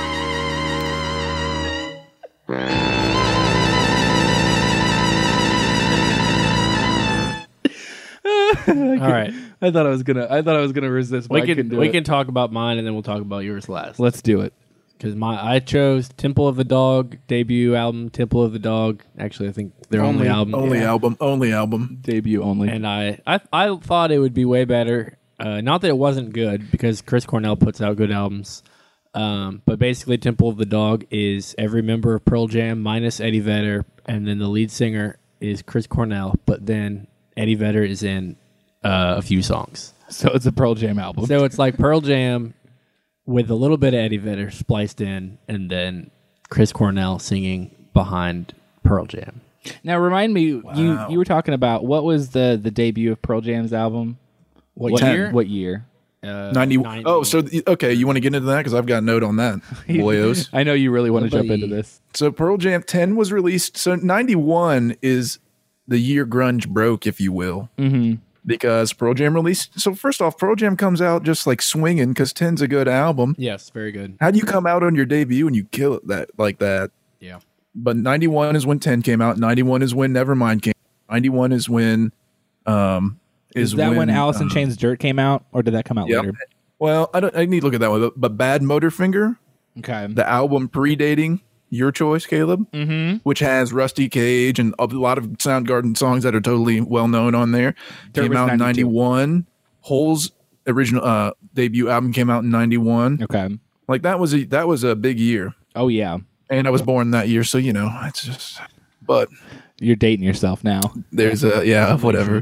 There's a I mean, that was a big deal. So yeah, 10 is 10 was a debut came out in 91. 91 is, was a year that was just dominated by that the sound, I guess. Yeah, I would agree with that. Jared, go go ahead and keep talking about Temple of the Dog. You, you, All right. You get the floor. Okay. Well, I really love the song Hunger Strike. It's a very good song, the best song, one of my favorite grunge songs. If you the will. best song. Their best song, no, by far. But Definitely their best song. one of the best grunge songs, if you even would count. I mean, it's. Gr- I don't know. The thing that I like about it is that they basically say the same things over and over, but then like differently, but it sounds the same. It's kind of like "Is There a Ghost" by a Band of Horses, Oh, that's a good song. where they just continuously say the same lyrics, but then they s- like sing harder and then have a long break and then come back and sing again. I don't know, whatever. But I'm Well, they're bored. switching back and forth between uh, Eddie and Chris too, Yeah. which gives it a little bit different. correct, it's like you wouldn't even notice that they're singing the same thing, and and then once you notice, you don't care. That all Right. makes sense. but I don't know. I, I didn't. I had never listened to that album all the way through. I did like if I had, it'd been a really really long time. So I was like, you know, what do I want to pick? I don't want to pick a traditional like grunge album that everybody loves. I was gonna do ten, and then I thought somebody else was gonna do ten, and then by the time that I realized that nobody did ten, I was like, I'm already in it, so I'm not gonna do ten. I made a mistake, but I'll go on with it. and then um, Ali, I thought about Alice in Chains. I thought about doing a um, Stone Temple Pilots core. There are a few things I thought about, and then I was like, I'll just stick with Temple of the Dog, just because I didn't know it as much. Like I listened to core, and I love ten, so I was like, I'll do something that I'm not as familiar with, so that I can, you know, get familiar with it. Yeah. So, but I didn't I'm love glad it. that you chose it, Jared. I didn't love it, but I did. I thought it was good. Chris Cornell is good in it, and Tim, it's a good excuse to listen to the song "Hunger Strike" again because I will listen to that song at least once a week probably, and I still, you know, like I listen to it a lot. But I can't feed on the powerless when my cup's already overfilled. Yeah. But it's on the table, the fire's cooking. And the farming babies with slaves are working. oh yeah, oh yeah. Oh yeah. Tyler hated this album. All right, here's here's a question. Here's a hunger strike question. Yeah, what's up? Eddie Vedder or Chris Cornell? No offense on my end. It's it's an easy answer. It's got to be Chris Cornell. Oh, come on now. I, I do like that. I like it when when Eddie comes in. Chris Yeah. plays it off real cool at the very beginning, and then the guitar solo and all that, and and then you get Eddie, and and then like the the best part is when the two of them are singing like back and forth. That's that's the best part. But And I think that, that's that's where I think it is. Is that I think when they start both singing back and forth, I think you can tell that like Chris's voice shines a little bit brighter on the song. I mean, Eddie At that wasn't point. even he hadn't even really done anything up to that point in Right. terms of music at all. Like yeah, so, I don't know. yeah. I still I think that Pearl Jam is the better group than Soundgarden or I would agree. whatever. Like that, they're probably I don't know. You could put them up there with Nirvana just because they've been around for it way long, you know, longer obviously. But right. Nirvana's more influential, but like The, for longevity's sake, the the entirety of work you probably should give to Pearl Jam. I think Pearl Jam's more diverse anyway. I mean, they, especially on 10, it was not as much, but even starting with verses, I think it was the, the sound was much more diverse. there is a very diverse sound to 10 like when i listened to that album last year i just like i almost didn't even realize how many different like sounds were across that album and how how much is going on on 10 and how much all of it actually goes together so well Yeah, it's a really good one. Let's talk about The Hunger Strike. Pretty decent song, definitely my favorite song on the album yeah until you get to 226, 225 area, probably 224, 225. 226 225 Let's go 224. 224. When you get to that moment in the song, okay and it just it just um, it's just over for me. all right I Hate hate it that or little you like riff. it? You you like it more or less? less. I hate that riff starting at 224. I think it's just boring and Soundgarden recycle and I just don't like it. And then from that point on, I'm like, when does it get back to the point that I the part I want to hear? all right let's let's play a little bit of that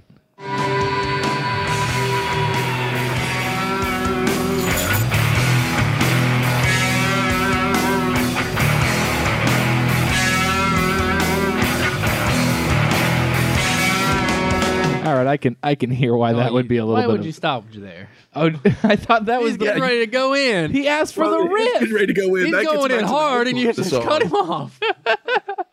He asked for that riff. That's why he said 224. You want to give it a I couple more hate- seconds? Yeah, because it gets good after that. All right, we'll, we'll let it get good for about five to ten seconds, and we'll we'll see what that we can't judge it on just one riff. you go back to Same spot. There Oh, you, you thought he was going to get into it, didn't you? Sounds like a little bit more of a riff. Ugh, They played that riff again, like not long, you know, 20 more seconds, and they're playing it again. they love it. I, Oh, I don't it's so know what bad. I vi- hate it. sounds like something, and I can't put my I, finger I on agree it. with you. I don't know what it sounds like. It sounds like something though. It, It- does. but it doesn't sound great. It doesn't really fit the re- feel of the rest of the song to me, anyway. That's fair. That's They're just like, we need to put something in here to like sound different as like a bridge type thing. So they just threw that in there. And Any, anything else you want to say to shit on? Oh, we didn't talk about Miley I- Cyrus. Oh, damn. that's, true, but I we haven't even talked about that song yet, which I would love to get to. Reach down. No. No, say hello to number two heaven. Oh, he didn't like that. It's number two heaven. I'll get. I haven't ripped on this album yet. I've only talked about Hunger Strike, which is the song I like on this album. Rip it. This album is bad. Ooh. First off, let me say before I get into it, let me say, Jared, peace and love, peace and love. I hate Stop this album. sending It's us just- Temple of the Dog. This album is just horrible. Yeah, stop. No more fan mail. I'm sick of this Temple of the Dog fan mail. I can't do it. I was like, I was looking forward to it a little bit because I was like, okay, I liked because Hunger Strike's really the most the song I've ever really heard. So I got in there and listened to it, but no, Jared, I can't do it. I can't do it. Say hello to heaven. First off, when I listened to it, I didn't even know that was the. Fr- I thought that was track two That because makes it sense starts 'cause off a of the little, two. you know, different sounding, and it's got the number two in it. That's rough. Try- And you I trying just- to say they oh, should I have can't started do with it. Reach Down and then went into Say Hello to Heaven? I don't even know what it did. All I know is I hate Say Hello to Heaven. I hate it. It's bad. It sounds like if sound if it sounds like a Soundgarden cover band of Guns N' Roses. That's what it sounds like to me. Ooh. Soundgarden I like did that. Guns N' Roses via the sound of Soundgarden, and I I hate it. I hate it. At least they'd show up to their uh, concert on time, probably. Well, that's true. and then Reach Down was just so long. I mentioned earlier, I, what- I was like, when does Hunger Strike happen? When do I get to hear Hunger Strike? And then it came on, and I wasn't, you know, I wasn't paying attention to the tracks.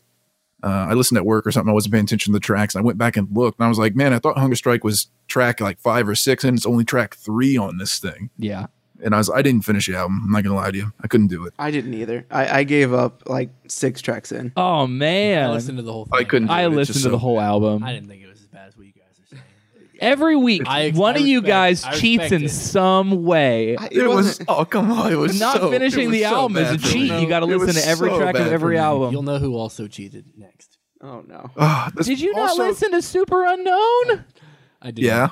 What? You didn't listen to Super Unknown? I've Okay, heard it I guess before. I'd heard we- it before. Let me transition. So I did Soundgarden Super Unknown, and apparently Jared decided not to listen to my album. I've listened to it before. I'm hurt. So I I I start. Unless do you want do you want to shit on Temple of the Dog a little bit more before No, I do no, we're done with that. We're done. It's horrible. Peace and love. Peace and love. Sorry, Jared. it? All right.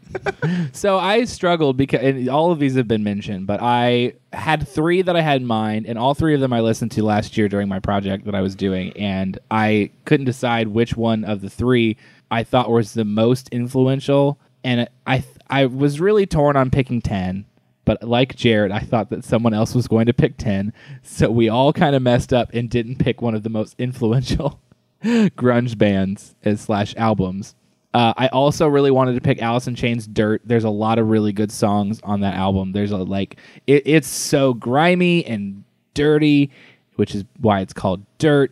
And I like Alice in Chains. It's fun album, but I decided to go with Super Unknown just because I I I think that personally, Chris Cornell kind of like took the flag and ran with it in terms of the grunge sound once Nirvana was no longer a thing. I think that like super unknown because it came out in 94 that was really an album that like was a testament to the fact that like just because nirvana was gone did not mean that the sound of that music could not still exist and it has it's also very much like in it doesn't sound like hole but very much like hole it has almost more of an alternative rock feel to me i think that it fits very much on like the al- if like there was alternative rock charts like that it would land on that but i still think that it has that grunge sound um so yeah, I just really like this album. I think my favorite song on the album is "The Day I Tried to Live." Uh, Black Hole Sun is the the typical answer, but it's a very good song. Also, very weird video, similar to like heart shaped box where there's just so much going on with it, and I like I like that it's very cinematic and interesting. But as a song, I think the day I tried to live is a little better.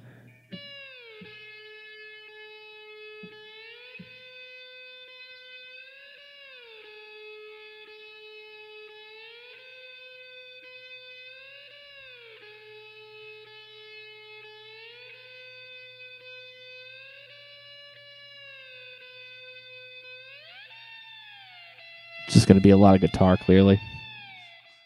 We got we got timestamped this stuff. It's a good guitar riff though. It's it's pleasant and pretty.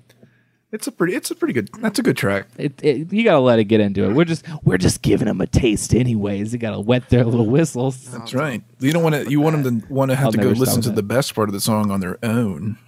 That's right. Uh, You, you got to feel it, and you're like, oh, you know what? I do really like that song. I got to go listen to Mm. that. We got to get those plays up for these bands. That's what we're here for. We're here to get those plays up on Spotify. Our, our sponsor, Spotify. All right. Give us anyways. money, Spotify. You're So- gonna be able to hear us quit- on Spotify soon. Oh, that's a thing. Ah, here. Or now, really, I guess. Well, And I liked uh, by the time this is out now, probably. But yeah, yeah. they yeah, would be I like- listening on there. uh, my wave on that song a lot. I thought that was interesting. But uh, my track is Spoon Man. Oh, you As like is Spoon mine, Man? As is mine. I like Spoon Man. Spoon Man is a good track. Cody, It did, is. did you listen to it? I did. Okay. We listened to it together. Okay, I just want you, we did listen to. I just I got anxious after Jared told me he cheated. Yeah, but he was next to you when you listened to it. so you I should have known The know. answer. I it's like I forgot out of my anxieties. Boy, a bla- I have to go with Black Hole Sun. All right, Yeah. that's I- entirely I can't- I fair. can't go with anything else. That's okay. a good song. Which one should we play, Spoon Man or Black Hole Sun? Spoon Man. Spoon Man. Everyone knows Black Or- Hole yeah, Sun. but- All right, Spoon Man it is. It's a song about heroin. Is it? What's it about? Anybody know? I I would guess that Spoon Man. w- I don't know what else a spoon would be relevant to in a, a hard rock song. I looked it up once. Here, I'm on there. I'm there. Okay. I'm there. You're already Hold there. on. Dude, that, did you know this song is often credited as one of the songs that launched Soundgarden's career into the mainstream? Oh, the mainstream. I mean, that makes sense, I guess. I would have thought the Black Hole Sun would have essentially just done it on its own. Yeah. You would think so. Did which one was released as a single first? Spoon Man was. Oh, okay. Well, that makes sense. so that's then. fair. That was just them thinking that Spoon Man would be the song that would like If you be a didn't better have Spoon single. Man, they probably wouldn't even know about Black Hole Sun. That's true. That's a good point. So Man, th- this I can't song, find what it's about. I, I found it. It was All right. inspired by artist the Spoon Man, a street performer in Santa Cruz who played the spoons. I love it. No, it brings a whole different Hmm. pretty good. meaning to the, yeah. Oh. song. Here we were thinking it was a drug drug out song, but lo and behold, it was just about a guy who liked to play spoons on the street. Yeah, That's fun. it works. You know what? I think that's where we should close it. I think we should leave it on the fact that Spoon Man is about a, a street performer who plays spoons. I had two more points That's about this it. whole thing. Oh, did you? Yeah, here oh, we go. Please do then. So, uh, a few years ago, I saw audio or um, no, not audio. Yeah, uh, Audio Slave? no, it was Soundgarden, not Audio Slave. Sorry. Yeah, I was there. Ye- no, hold on, you were not there. Yeah, we saw Soundgarden together. Don't stare at me. We saw Soundgarden together. You wait one second because I got two point two stories. You're wrong. Okay, Have you seen them twice? so I saw um, Soundgarden with uh, Bush a few years ago uh, with my dad. And me. Oh, you were there. For that? I was there because Bush was there, and the guy from Bush went out into the crowd, That he did. and there were so many people that were surrounding him that they had to stop playing music for a minute, and they had Yeah. to get him back to the stage. That's true. Thank Okay. you. All right, then. Oh, Jerk off. Okay, I didn't do that. Yeah, I, I was there for that. I saw that. You did see that too, Tyler. You were there. No, Oh dang. but Damn it sounded like liar. it would have been cool. so the second thing was we were going to go to Rock on the Range a few years ago, and the headliner was um, uh, Soundgarden, and then Soundgarden was no longer the headliner because Chris Cornell killed himself. We had tickets to see that band, and that it was like the next week that the show was going to be. I remember that. Yes. So it was very weird. It was a very odd thing because we still went. Yeah. And so they did like a tribute thing to him, and all these people were, were like, you know, sad and, and, you know, understandably so. It really changed the vibe of that entire like that whole convention thing It or was whatever a, you call it. a, a festival, not a Festival, convention. whatever. It's fine. It's okay. Well, anyways, so then here's another thing. He was gonna say, "Let's cut that out." Oh, no, well, I, I wouldn't say could that. see it. It was. I in your wouldn't head. say it. I wouldn't say it. That's my quote. So then, a few months later, I bought tickets to see Linkin Park Yep. in Cincinnati, and then right before that tour, Chester Bennington kills himself because Chris Cornell killed himself. so two concerts in the same year. I was supposed to see these bands. It was a rough year for music. It was awful. Stop Because- buying tickets, Jared. I know. That's kill- what I heard. You're killing causing people. people. You're killing I the know. kill music. themselves. Why don't you try and go see Nickelback live? Oh no. Rest in peace, Chad Kroger. Oh, Let please alone. do it, Jared. Please. So, but yeah, it was very weird, and it was really their deep unfortunate tracks are really because good. at the time that I bought tickets to see Linkin Park, it was right around when their newest last album came out, and I really didn't like that album very much, but I still wanted to see that band.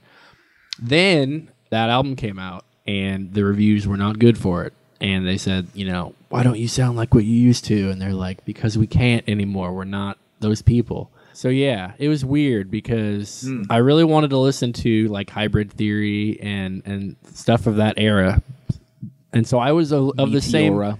of the same ilk that felt that way, but I, I wasn't as you know I don't know I, I'm not on like blog posts saying Lincoln Park sucks or anything like that, but it definitely contributes to somebody's mental health when you get destroyed for the music that you make, and it's like I don't know it's it's real weird. Well, I mean that It's sad. to bring it all circular back, that's what happened to Kurt was that, you know, the way that he was treated as a celebrity was the reason that he couldn't keep going. He was he had no privacy. He had no like he was it was impossible for him to have personal life. He couldn't handle it. There was an interview we were watching where he was talking about like reading just wanting to read a book. He was like I just like he was talking about how as a guy who wanted to go into the woods and just like stay away from people. And he's like, I can really relate to that. And it's like that's Kurt is a guy who like sits, reads a book, wants to be very introspective, like wants to be on his own. And we as people take the people that we are interested in as celebrities and we refuse to let them be the people that they want to be and we make them what we want them to be. That's just true. like Chester. I think uh, I think it. Well, different people are different. I think that that was kind of Kurt's thing initially, anyway. Like that's just who he was. Mm-hmm. I don't. I think he was in a s you know semi predestined to have a lot of the feelings that he had. Yeah. Especially when you mix into it a drug addiction. yeah. Yeah, for sure. I mean, I, I- you know, it's kind of a. I think it's a mixture of things, and you just have to learn to have a to have tough skin, I suppose, when you get out there in that sense. But it, I don't know. It doesn't happen for everyone. I've got some notes on some things, you know. That You can keep talking, please. um, We So don't I don't have know. we It- don't have to close that out on Spoon Man different. anymore. It's different. Well, no, I've got so uh, let me start here. Okay. I have one gripe with Super Unknown. Okay. It's seventy minutes long, man, It's a long album. It's a and it's, it's, just a it's a not slog. justifiable to me at all okay. to be seventy minutes long. I can't like trim your songs down and don't put 15 seven minute songs on your album. Just don't do it. I you know what I I will agree. I I don't I think it's because it's my album, so obviously I'm not gonna shit on it as much as like what other people should and they should. Um, I think it, when I was listening to it, it's just one of those things where it didn't feel like an hour and ten minutes to me. Like I've listened to it like three times now, and none of those times has it felt like it was like super overwhelming. But I could definitely see an hour and ten minute album not just not being feasible and not feeling justified. Yeah, it was just too long for me. That's Anyway. all I got on Oh, that on was the- that was your only other note. on Super Unknown, but I've got I've gotten various notes on other bits. You wanna you wanna just like throw out some some random sprawled out throw Some ideas. things out. I think it was. I thought it was kind of interesting that what three of the four of us, the albums that we ended up choosing were came out in '94, and then basically came out like right before or after uh, Cobain died. Yeah, It's interesting that I thought it was interesting that grunge was like determined by Nirvana, according to yet you know what we think of today when we look back at grunge i mean nirvana clearly has a part in it but like all of these big albums and songs that we know are all like after that yeah, that makes sense. A- And I think, but I do think that a lot of that was still birthed out of the Nirvana era, and like like we talked about, like like Dirt from Alice in Chains, Pearl Jam Ten, and then obviously everything from Nirvana. Like I think that's more of a testament to the fact that the the the scene of grunge did not rely solely on the shoulders of Kurt Cobain, and it was something that could Right. still exist after Nirvana. It didn't like once they s- did not exist and before they existed as what they were. Yeah, and I think there's just there's a sound and an idea of what it is that like hit mainstream not long before his his suicide. You Yeah. know what I'm saying? So like the sound kind of went mainstream and then it just broke out from there. I think, which is kind of interesting because I think I think when I listen to Pearl Jam, when I listen to Soundgarden, I compare it to Mudhoney and Nirvana. Mm-hmm. Soundgarden and Pearl Jam sound like music that was more designed for the mainstream. I would agree with that 100%, honestly. I think that Nirvana, it's it's astounding when it comes down to it that Nirvana was able to be a popular band because the music that they made was not for fans, it was for them. And it was one of those things where it just was kind of a fluke that people like fell in love with their music. I would agree. And on that note, what do we want to close out with? Song. Oh, wise. dude, I've got, I'm I'm still there. Oh, you, You still have Wanna notes? Keep going. you want to keep? Oh, I have. I still have the largest paragraph of notes I wrote out of all of them. Oh, just man. do it then. Just do it. Hit it. Yeah, go for it. I, I'll, I'll, So it I'll, I'll starts never with- close it out. I'll talk about Nirvana all day, every day. It starts. It starts with the. It starts with everyone should be happy with where I'm going to begin with. The importance of the Pixies on the sound of Nirvana, which Kurt Cobain said. He said it himself. He did. And the importance of their sound on all of this, like all of the underground, quote unquote, underground sounds and bands that we hear popping up in like the late 80s and early 90s. Oh, for sure. And it's just like, yeah, thank you.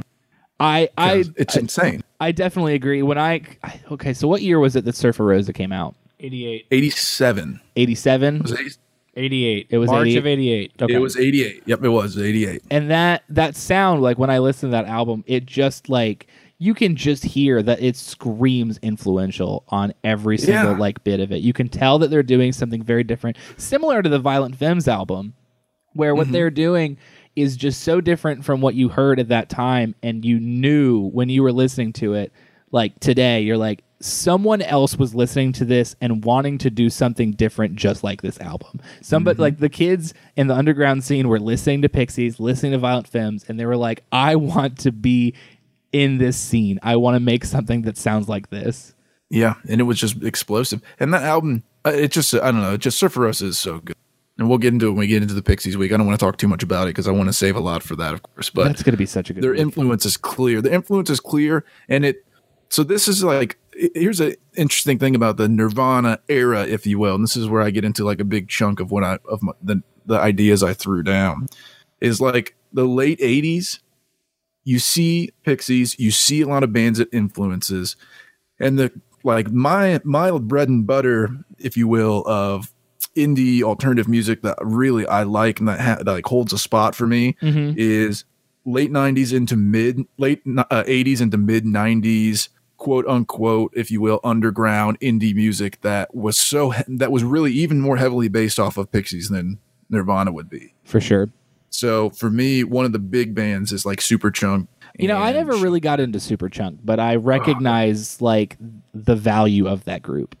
I love Superchunk. That's what's so interesting is this like the explosion of Nirvana and bands of that nature and like and and the focus turned towards Seattle during that era really like it it caused people to ignore some of these huge bands that had discographies that so, like for instance Super Superchunk their debut album was in 90 in They- 91 when all of that stuff was going down they came out with an album No Pocky for Kitty that's a really good album Could have picked it.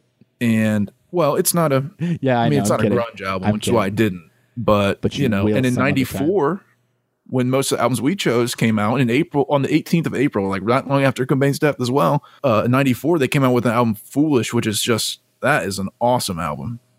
Um, so there, it's interesting because it took a lot of, which I don't mind it because it, it let those, it let all of these really good bands continue doing what they were doing without having to deal with all of the crap that comes along with it. Um, and it's just really interesting because there's lots of stuff going on during that time. Like Dinosaur Jr. came was around at that time. Like their debut album came out in well, I've got it up here, eighty, 88. yeah, eighty eight, I believe is what it was as well. Yeah. Dinosaur, yeah, eighty five actually, Oh, really? It was 85. eighty five when Dinosaur came out. I thought Then that there's they next came out later than albums. that.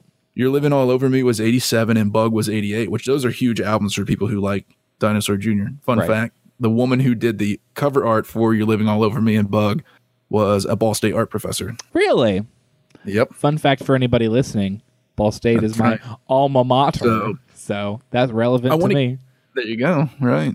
I do want to get into dinosaur super chunky that stuff more when we talk about pixies and when we talk about fugazi. So I'm not going to get too much, but there's just a lot of music in that era that was based off of like the outlier bands of the late 80s Yeah, that were lesser known that's just really good and it's really interesting to s- to like look deeper into that era and continuing on even into the mid 90s where it really hit their stride a lot of those bands did Well, what's interesting is is that there's just so much of a focus. It, like it, I think that the I don't want to like shit on mainstream music. uh, That's not like the intention, but like the mainstream kind of has to hyper focus on out like albums and groups where like they there could only be one Nirvana at the time, even if like ninety let's oh, we'll say ninety like 90 to 95 there was a ton of music still coming out that was like within that realm in the same area and they didn't even like they they couldn't have a mudhoney as well as a nirvana they couldn't highlight multiple groups at the same time they could only make one megastar at that time and they decided that it was nirvana and everything else kind of had to like fall to the side even though there was a ton of really good music coming out in that era Yeah, I- it's very true. And what I think also is interesting too is when you get so like it's true they can only focus on one big thing. But what was really cool though when you th- when you look at it is what all of that attention did for some of those indie labels of the eight eighties, Oh, for sure. Pop and Four AD and Matador. I mean, it really elevated elevated those labels to a point where all of their stuff gets to people a lot better. And even like we're reaping those rewards today. oh for sure Sub Pop still has great bands and great releases. 4AD and Matador both still have great bands and great releases. Sub Pop And it is kind like of- one of the the biggest record labels still to this day, and they Mm-hmm. really weren't that big. Uh, I mean, they they were you know they were a record label for sure, but I think that Nirvana was really a, a titular reason that they became such a big record company. yeah and they're- it's interesting that they're still putting out you know those those labels of that era with all of that inf- you know all people paying attention to them they're still putting out really good like you know generic uh indie music to this day Mm. They put out And it- Bob's and it- Burgers. Yep, Sub Pop is the one who did Bob's They Burgers. did. Fun fact, Huh. they did put out bob's burgers which is great. I was actually going to bring that up, and I'm glad that you brought it up because I I have so I got the the deluxe edition vinyl of the Bob's Burgers like oh i'm jealous dude Oh, it was it was worth like every dollar, which was a lot of dollars that I spent on yeah it. it's like 80 bucks yeah, it was eighty bucks. You are absolutely Yep. correct. I spent eighty bucks. you know on i Bob's yeah you Burgers. know i know how much it but it comes with a sub pop sticker, and it looks kind of like Bob's Burgery, and if I remember right. And so I put that on my Oh, that's cool. record player, and I was like, "All right, I will never forget that Sub Pop was the one who put out Bob's Burgers vinyl." yep they did sub pop had, i mean beach house is on sub pop Yep. Isn't oh, I Um, could be wrong. I might be wrong. Is Father John Misty on Yes. Sub Pop? Piss Yeah. jeans. Piss jeans. Mm, I would talk about Yep. piss jeans all day too. Yep, Flight of they the are Conchords. sub pop they Who? still have a Flight lot of of the people that are Conchords. Oh, nice. lesser known even not the same reaction as piss jeans because nothing can have the But same what's- reaction as piss jeans. What else is kind of cool is um, that focus that elevated those small, those like indie labels of that era. It's interesting because there's like a vacuum, right? I mean, when all of those like people that led the grunge movement were elevated and those labels were elevated, it left like a vacuum for people to step in. Mm-hmm. And that's where you get a lot of these great groups from that time period too.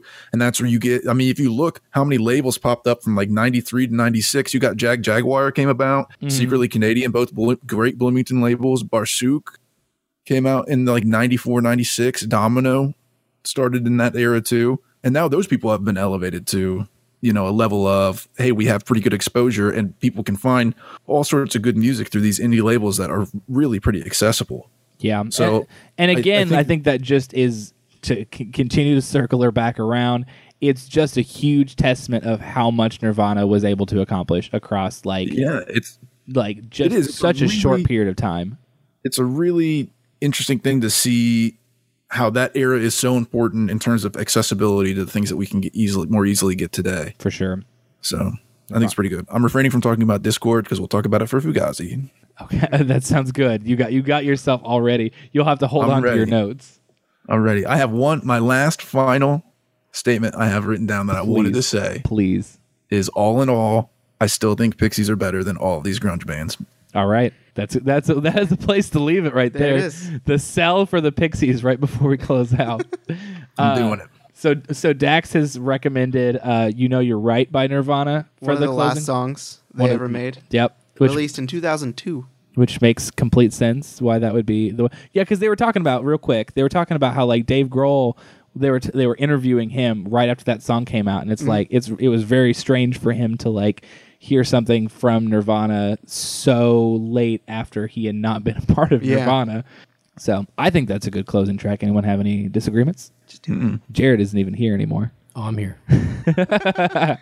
All right. Well, this has been I can finally say it, record roundtable. Find us on Facebook, facebook.com slash record roundtable. Go to our website, recordroundtable.com. this is our first uh, chance to really shill out, b- uh, really sell out to the, the mainstream media, man. All right, let's go on. All right, thanks for listening. We're gonna listen to a little bit of "You Know You're Right," and we will see you next week. For wasn't it Rolling Stones next week? I'm pretty sure it's Rolling Stones. Yeah, next I think week. it is. Yeah, yeah. yeah. Give me a I believe second, it I is. can, I can tell you. No, no, no, it's fine. We'll we'll just trust that I'm right because if I remember correctly, it'll be Rolling It's Stones the Rolling Stones. and then Radiohead. So Yeah. get get on your ex- excited horse and ride your way to Just you play know us you're out. right. Just okay, play us out. Okay. I quit.